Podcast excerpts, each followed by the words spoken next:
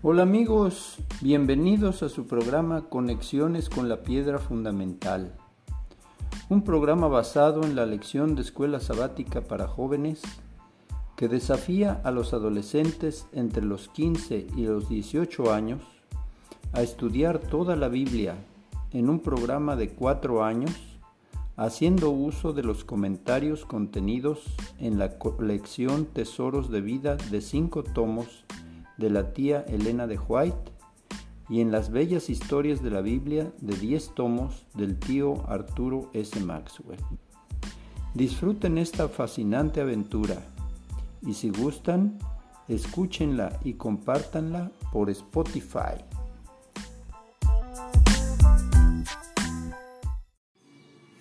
Hola mis hijitos preciosos y mis nietecitos lindos, aquí su abuelo listo para comentar la lección número 3 del primer trimestre de 2023 que se titula Caín y Abel probados. Se trata de estudiar eh, Génesis capítulo 4 que relata la historia de Caín y Abel y el capítulo 5 del conflicto de los siglos que se titula Caín y Abel probados.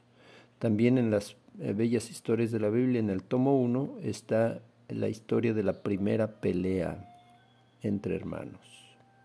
En primer lugar, le pedimos a Dios que nos ayude para eh, comentar esta historia que nos puede ayudar a entender cómo es la batalla que se libra en nuestros corazones entre el bien y el mal. Eh, la historia de Caín y Abel es una historia que ilustra la profecía de Génesis 3.15.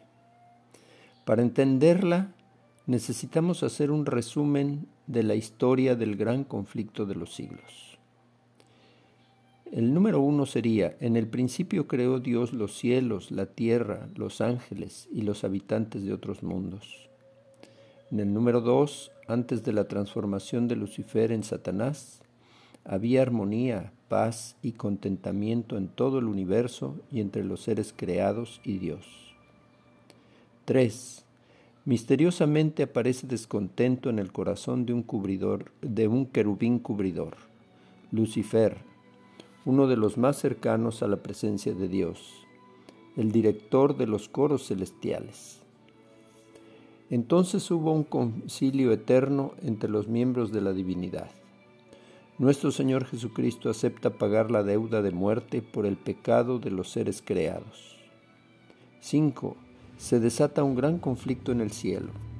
Lucifer y la tercera parte de los ángeles son expulsados del cielo. Número 6. Se toma el acuerdo de crear a la humanidad en el mismo planeta donde fue arrojado.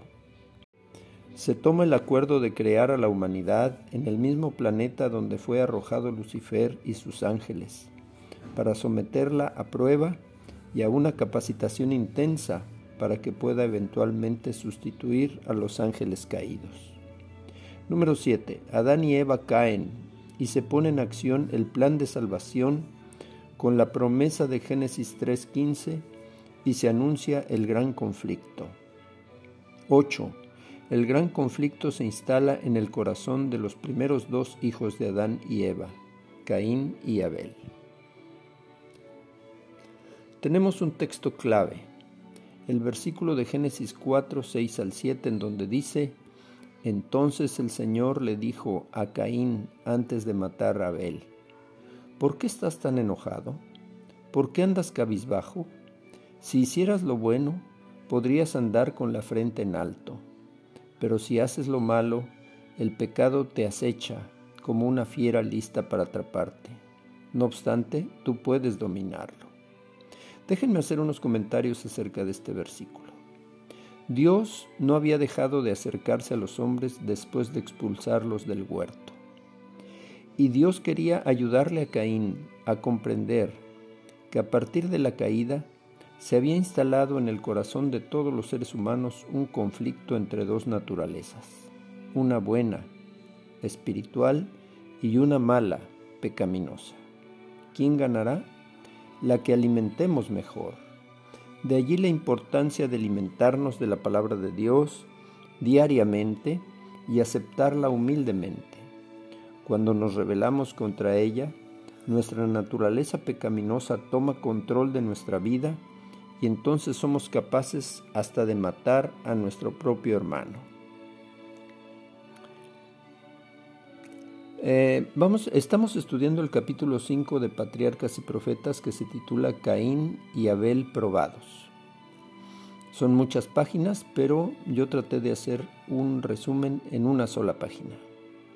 ¿Cómo era el carácter de Caín y Abel?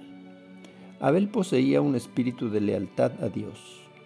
Caín abrigaba sentimientos de rebelión y murmuraba contra Dios, igual que Satanás. ¿Para qué fueron probados?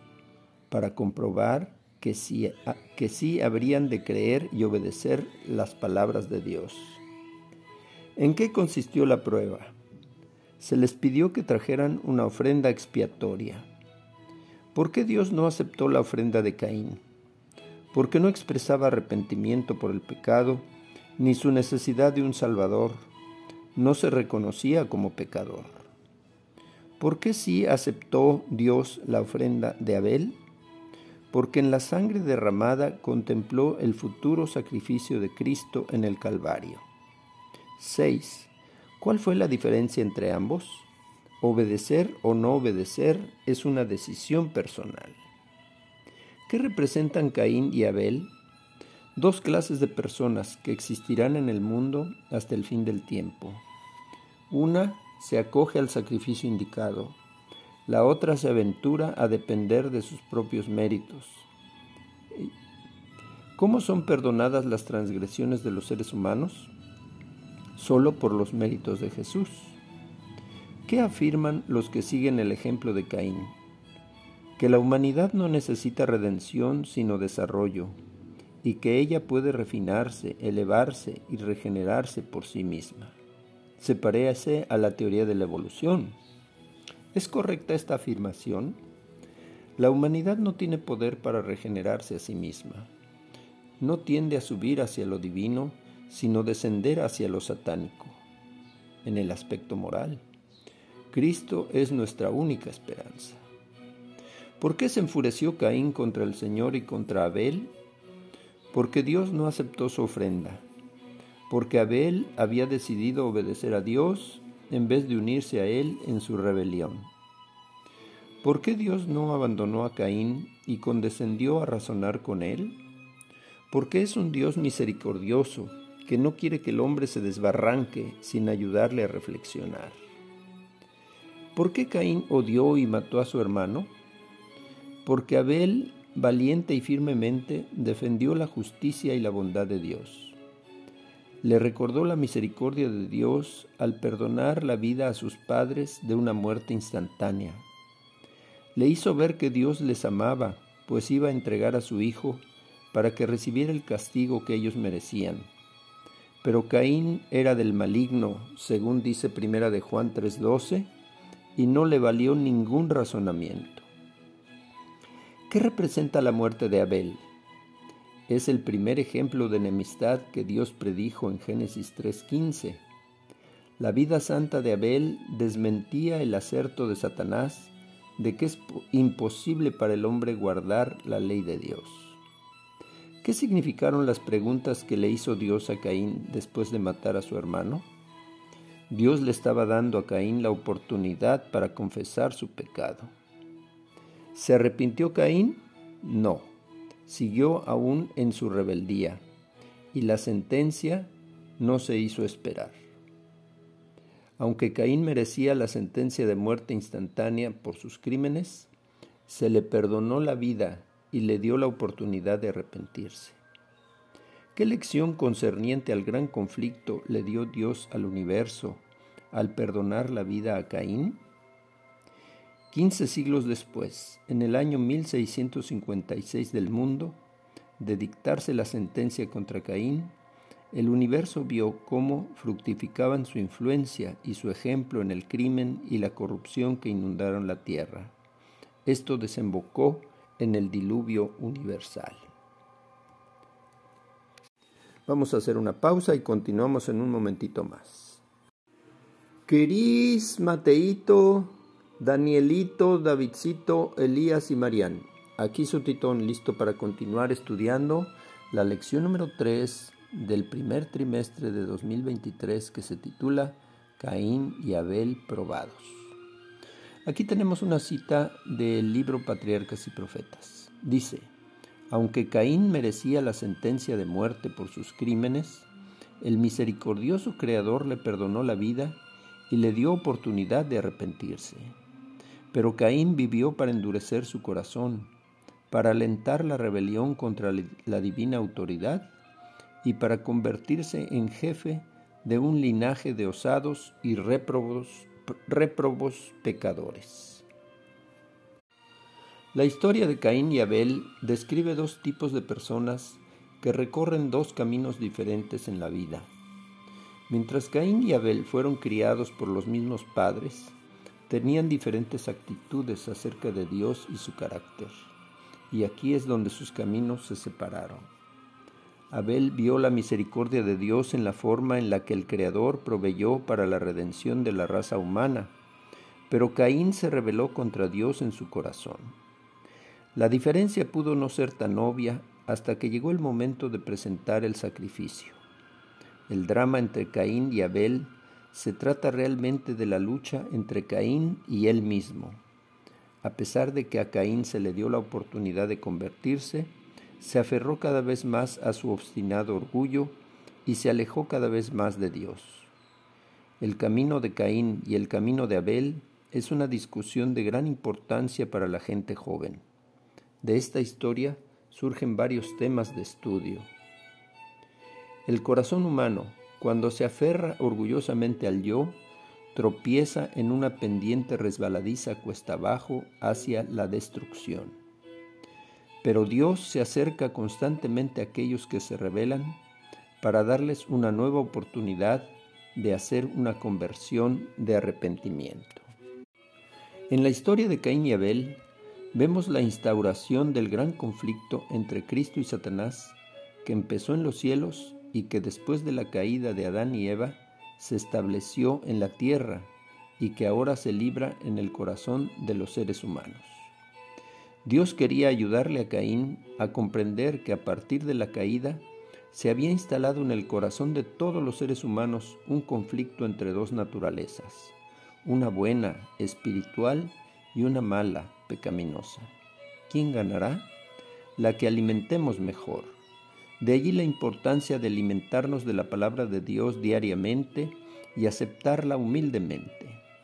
Cuando nos rebelamos contra ella, nuestra naturaleza pecaminosa toma control de nuestra vida y entonces somos capaces hasta de matar a nuestro hermano. Cuando la aceptamos, la palabra de Dios, recibimos la fuerza del Espíritu Santo para vencer nuestra pecaminosidad y para vivir una vida victoriosa en la comunión con Dios. Guiados por el Espíritu Santo, reconocemos nuestra pecaminosidad y sentimos nuestra necesidad de salvación. Nos arrepentimos de nuestras transgresiones y ejercemos fe en Jesús como Señor de nuestra vida, como nuestro sustituto y como nuestro ejemplo. Esta fe que acepta la salvación nos llega por medio del poder divino de la palabra y es un don de la gracia de Dios. Mediante la comunión con Cristo somos justificados, adoptados como hijos e hijas de Dios y liberados del dominio del pecado. Por medio del Espíritu nacemos de nuevo y somos santificados. El Espíritu renueva nuestras mentes, graba la ley de amor de Dios en nuestros corazones y nos da poder para vivir una vida santa. Al permanecer en comunión con Él, somos participantes de la naturaleza divina y tenemos la seguridad de la salvación ahora y en ocasión del juicio. La historia de Caín y Abel es la historia de cómo la gente responde a Dios, al pecado y a la salvación.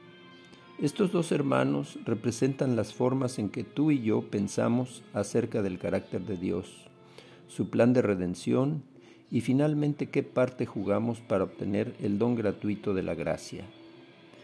Para su salvación, Abel confió en el sacrificio de sangre que señalaba a Cristo. ¿Es esta tu elección? Caín eligió mirar egoístamente al plan de Dios y rechazarlo, ofreciendo sus propios productos. Quiera Dios que tú tomes tu lugar con Abel como alguien que confía completamente en el carácter y la provisión de la misericordia de Dios. Queridos hijos, hagamos nuestra oración familiar. Querido Padre Celestial, gracias Señor, porque en esta lección nos queda claro que en nuestro corazón se libra una batalla a muerte entre dos naturalezas, una buena y una mala. ¿Quién ganará? La que alimentemos mejor. Gracias Señor porque nunca nos abandonas cuando erramos el camino.